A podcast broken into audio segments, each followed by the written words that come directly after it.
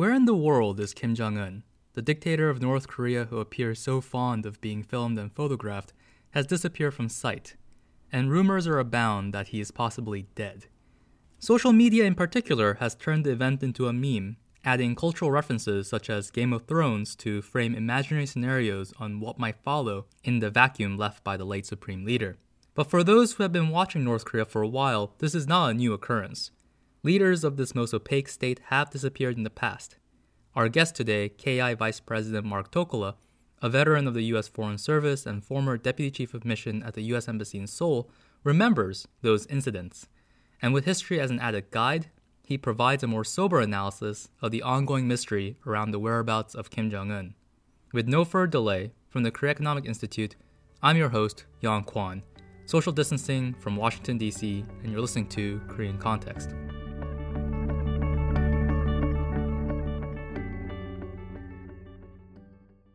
Vice President Mark Tokola, thank you so much for joining Korean Kontext today. My pleasure. Well, of course, we have to talk about the disappearance of Kim Jong un. The leader of North Korea has not been seen in public since April 11th. His absence from the Day of the Sun ceremony, which marks the birthday of his grandfather and the country's founder, Kim Il sung, his absence from the 80th anniversary commemoration of the founding of the Korean People's Army, and the news that a medical team from China was dispatched to North Korea have all fueled speculation that he has perhaps died, or at the very least that he's incapacitated. Accompanying all these rumors, there is also increased attention on the other member of the Kim family that has garnered a lot of attention since the Winter Olympics, his sister, Kim Yo Jong, which a lot of people are looking at as a potential successor if something really did happen to Kim Jong un. There's a lot to unravel here, but taking a step back from the speculations, you wrote a very timely article for the Peninsula blog in which you note that we may be reacting a little strongly to Kim Jong un's disappearance because he has been such a public figure, which contrasts how his father, Kim Jong il, acted. And you highlight examples of how all three generations of Kims have disappeared for varying lengths of time in the past. Would you tell us a little bit about the case in 2008 when Kim Jong il disappeared from the public view. Thanks, Young. I'll do that. Maybe I should mention first that we should remember back to 2014 when even Kim Jong un disappeared for a period of about six weeks in September and October of 2014. At that time, there was a lot of speculation, too, like today, about what his health status was or what might have happened to him. You know, he was seen uh, with a limp, and then he went to a concert in September, and then he vanished. And so we didn't know what happened to him. He, when he emerged, it looked like he'd just been on some kind of a convalescence, uh, trying to get over his leg or hip problem. So even a six week period then a lot of people's attention. We're not quite to that mark yet. As you mentioned, his father, Kim Jong il, disappeared in 2008, and that was very serious. He did not appear at an Olympic torch ceremony in April 2008, and then just was not seen for months. And so there's a lot of speculation about what had happened to him. Eventually, it was early 2009, the North Korean state announced that he'd been reelected to the People's Assembly. They said that he'd been on some inspection tours. They released a video of him visiting factories that looked like it was from November December of 2008. And then he sort of reemerged, but it was easy to tell when he did that his health had taken a real shock. Uh, speculation is that he probably had a stroke in April of 2008. It took him a long time to recover. And he always seemed much weakened after that, which led to a very close health watch on him. And of course, in 2011, when Kim Jong il disappeared, that was an instance where he actually passed into mortality. In this instance, in 2011, there was also a slight delay in North Korea's official pronouncement of the leader's death. What might lead North Korea to delay the announcement of big events, such as Kim Jong il's death? Yeah, that's right. It took about three days for the fact to emerge he actually died. The North Korean media announced his death, but they actually post dated it. So they said he had died three days previously. There are a couple of theories about that. One is it actually took that long for Kim Jong un to actually get firm control of power. So there may have been a brief period where they were trying to make sure he was actually the successor and there'd be no serious challenge.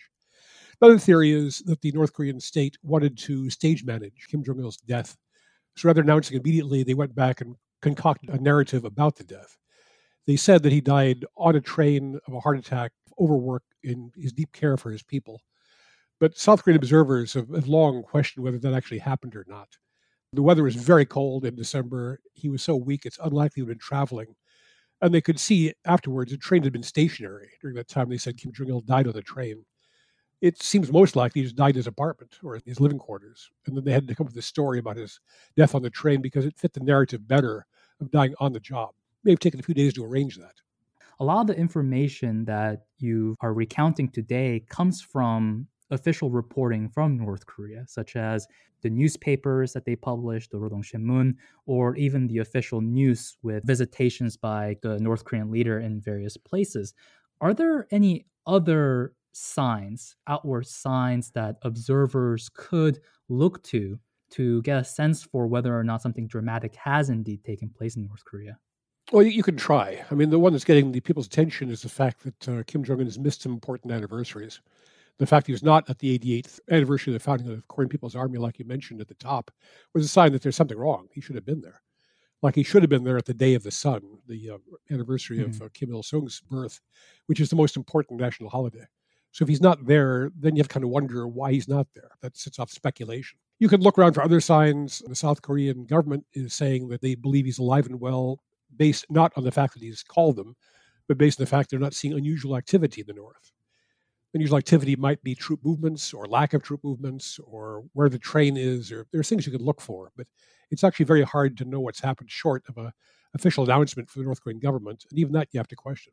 So let's just assume for a very brief moment that Kim Jong Un is totally healthy and he is in a very safe location and there's nothing wrong with the internal political order of North Korea might there be interest by North Korea to withhold the appearance of the leader, a public appearance? I assume that North Korea does see that the outside world has taken an interest in Kim Jong un's disappearance. Could Pyongyang just be withholding Kim Jong un's public appearance for any strategic ends? You know, back in 2014, I actually thought that. Uh, one of my theories then for his uh, six weeks disappearance was some kind of attention gathering system, that it was a way of uh, getting people to be focused back on North Korea because they know that disappearances will get outside attention. When he came back, it looked like he had been convalescing. This time, I'm not sure there's any really benefit to the North Korean state or to Kim Jong un to have him not appearing. Like you said, it fuels a lot of speculation. It could fuel speculation internally. You know, North Korea is not watertight for information anymore. So if North Korean public sees he's not around, they might start wondering too.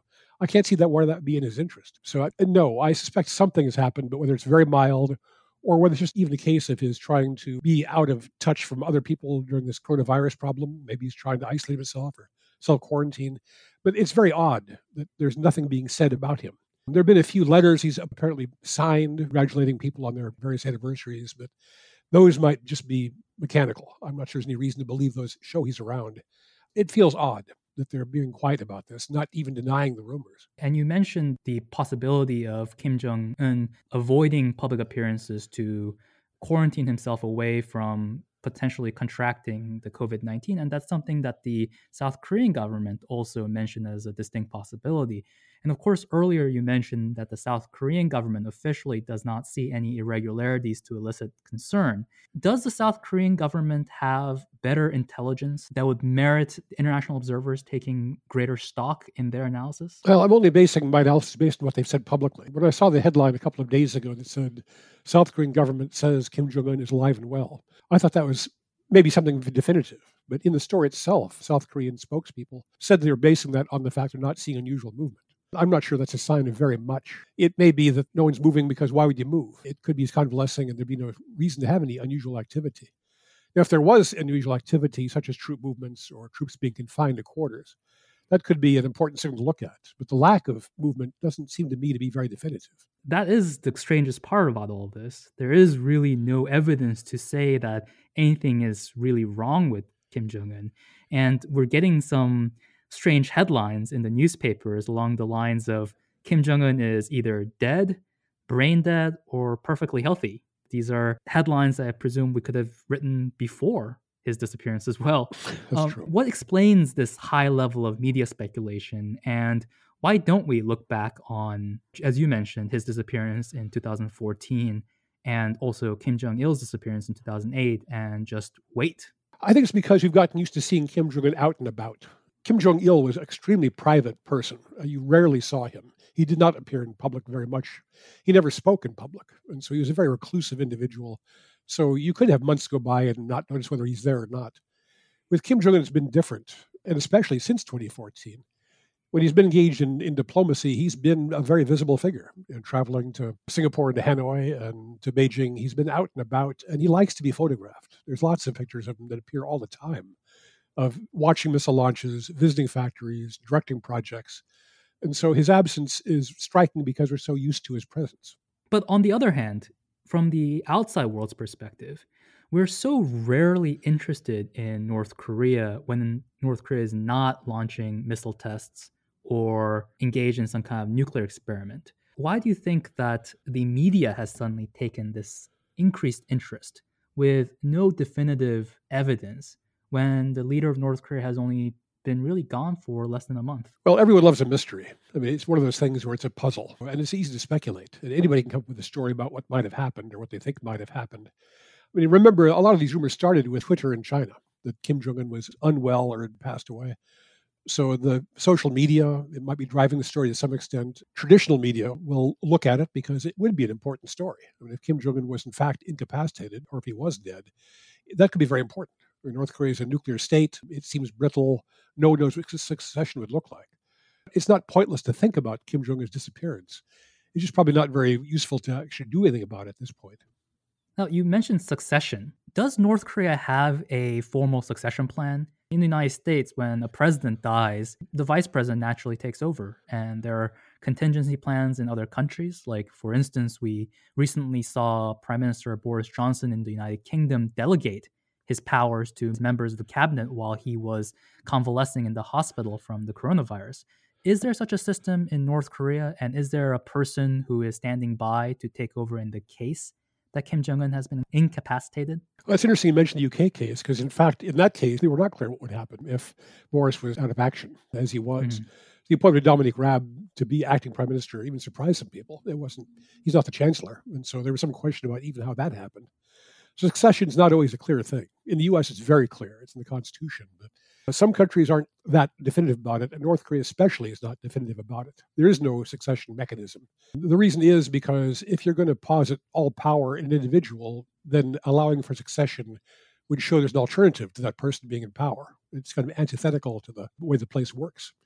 And especially if you've got an invulnerable, omnipotent leader, the idea of trying to have official plans made for his disappearance or, or death or absence would take away from that. And furthermore, the system has a certain ruthlessness to it. And so Kim Jong un himself might not be keen on having a succession lined up, lest it looked like there was a way to remove him. If we can dig into that a little bit, the one thing that people do point to in North Korea, the bizarre aspect of North Korea that political scientists point to, is the fact that the country has been so successful in handing power from grandfather to father to son. And at the same time, this seems quite contradictory to the system that you just outlined, which is that the system is quite resistant to having a formal succession line. So, how does the country compromise between these two seeming contradictions? You're right. It's not automatic that North Korea should be that way. The whole idea of hereditary rulership in a communist state doesn't seem right at all. It shouldn't be that way because there was not much of a system, Kim Il sung was able to create the system. And so Kim Il sung was able to arrange it so that his heirs could take power. There was a lot of question whether Kim Jong un would succeed in remaining ruler of North Korea because it was thought the third hereditary generation would be too much, that it would be too un Korean, that people wouldn't like it. But they've created this ideology around the Kim family about the Mount Baekdu bloodline and their supernatural powers. And so it's been installed now in the system that the Kim family has some special quality that makes them uniquely qualified to run North Korea. Whether that can survive another generation, there's no guarantees, but having been through three generations now, a fourth seems more likely than not. So let's entertain the possibility that Kim Jong un is either dead or actually truly incapacitated. I think you're quite spot on in suggesting that something is quite possibly wrong with Kim Jong un at this moment. Is this a bad time for this to occur, given that the country is going through serious economic woes due to global lockdown following the coronavirus outbreak? Or is this actually an opportune time, given that the country under quarantine would be much easier for the successor to take control of? Let's take one step back and say that I'm not saying that he is definitively incapacitated or dead. It's very possible he's just convalescing, that he did have a health problem and is getting over it and just mm-hmm. taking it easy for a while. So we shouldn't get too far ahead of ourselves. But we can talk about what would happen if he was incapacitated seriously or if he was dead. In that case, I think your question is a terrific one. Is this the right moment for a new ruler to be taking over North Korea?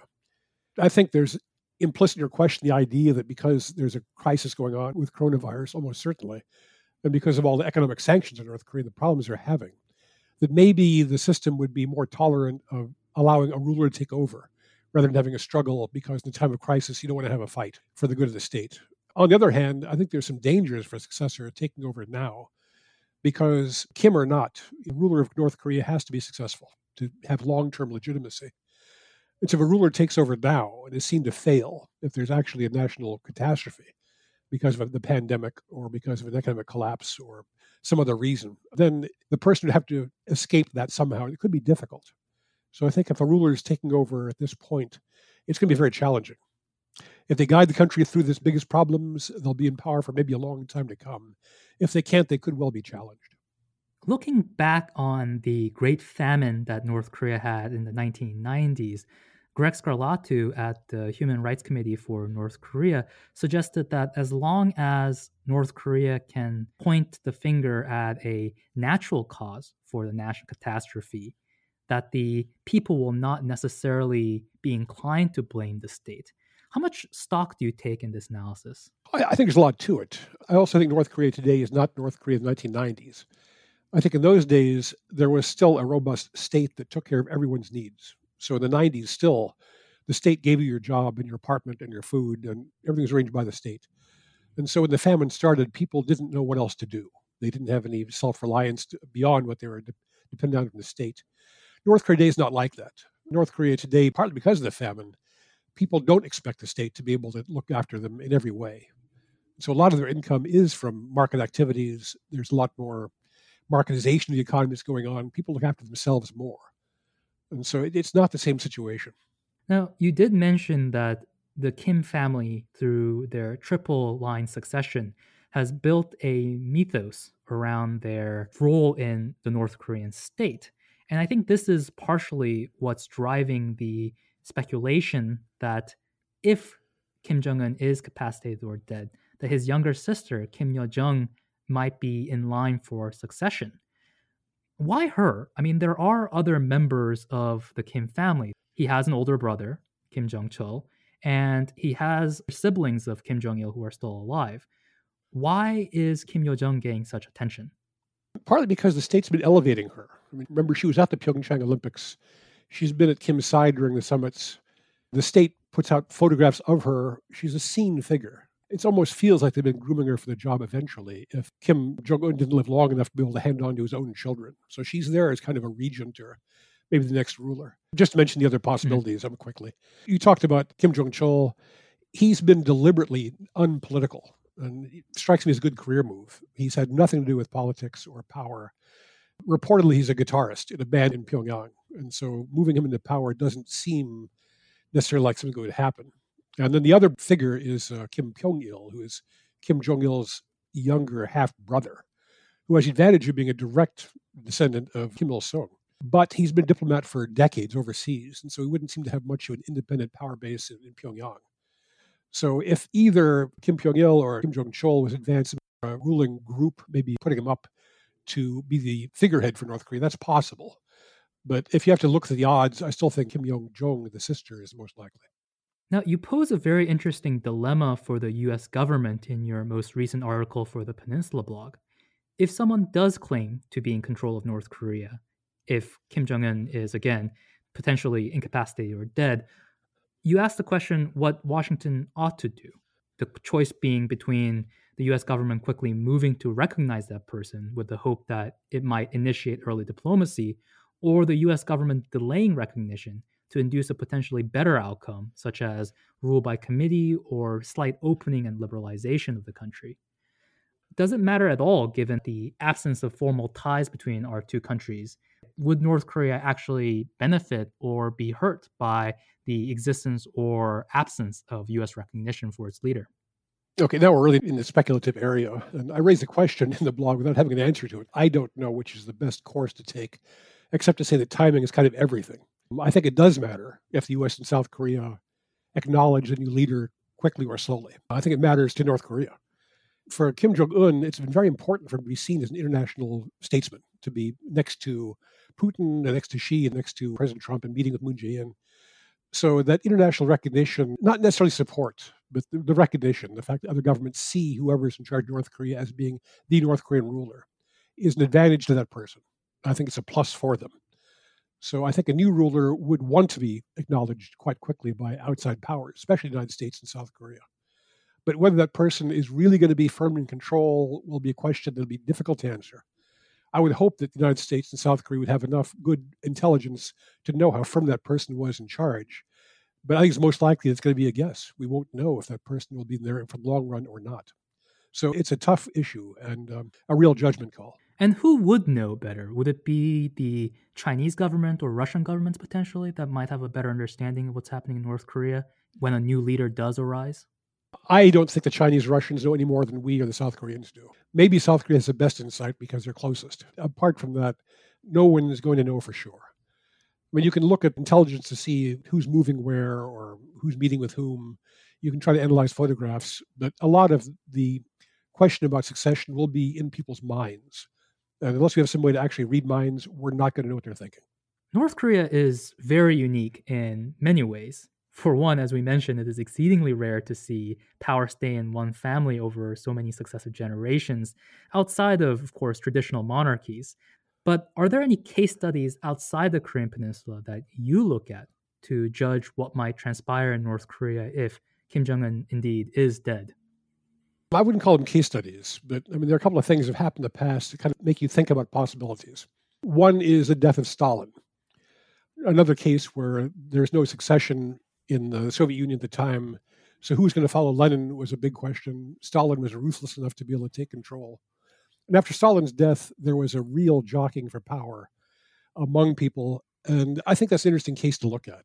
A couple of years ago, there was a movie that came out called The Death of Stalin, which was kind of a broad comedy, but as far as I can tell, historically quite accurate. And so in that case, uh, there was a figure that came to succeed Stalin after his death, Malenkov, who was given the title of the new premier he should have been in charge, but behind the scenes, there was vicious maneuvering to actually take control of the Soviet Union. There was murders, Beria was killed, and eventually Khrushchev emerged. So I think that's a case where the successor who's named turned out not to be the real successor. I think it's mm-hmm. one case. Another example is Yugoslavia after Tito's death, because the system was there to have Tito succeeded by a committee. So it's supposed to be uh, presidents in rotation among different nations making up Yugoslavia. There's a system for kind of a collective leadership with people handing power in some regular way. It did not work. Uh, the idea of a collective leadership seemed good on theory, but in the end, the individuals uh, wanted to be in charge. And so it was a struggle until power is resolved. So th- those are two cases. We established that there is a lot of uncertainty in terms of what we might expect from North Korea in the days, weeks, and months ahead. But are there any known unknowns that you would like to see more research into? Any areas that firmer research might provide a stronger basis for analysis on developments in North Korea? I'm not one to give advice to other people on what they should study. That's a tough question to answer. I feel like in my own knowledge, what I'm lacking is enough following of North Korea itself, the, what they say. I think you can probably learn a lot by looking at North Korean official announcements looking at decisions made that the state actually releases. So I've tried to make a habit for the past few years of actually reading the conclusions of the Supreme People's Assemblies and Politburos to see what they're actually saying they're doing. I think I should do that more. And I'd love to see other people kind of digest what the official North Korean statements are. Because I don't think it's just purely propaganda. I think if you listen to actually what they're really saying in their speeches, you can probably learn a lot about what their priorities are and about future direction. But it's boring to look at a very long party announcement. And it's easy to dismiss it as being not real. But I suspect what they're saying in public actually has reality to it. I'm going to pay more attention to it if I can. That's it for our episode today. Many thanks to Mark Tokola and to you, listeners, for tuning in. If you're interested in continuing this conversation, Please tune in for a live webinar discussion with Colonel David Maxwell next Tuesday, May 5th at 5 p.m. Eastern Daylight Savings Time. You will find the link to the RSVP in the description of this episode. You can also find a link to the article version of today's conversation with Mark Tokola at the Peninsula blog. The link is again in the description of this episode. Please check them out and do return for more commentary analysis at the Peninsula blog. We'll be back next week with a discussion on what succession in North Korea may look like. Until then, keep up the hand washing and stay safe.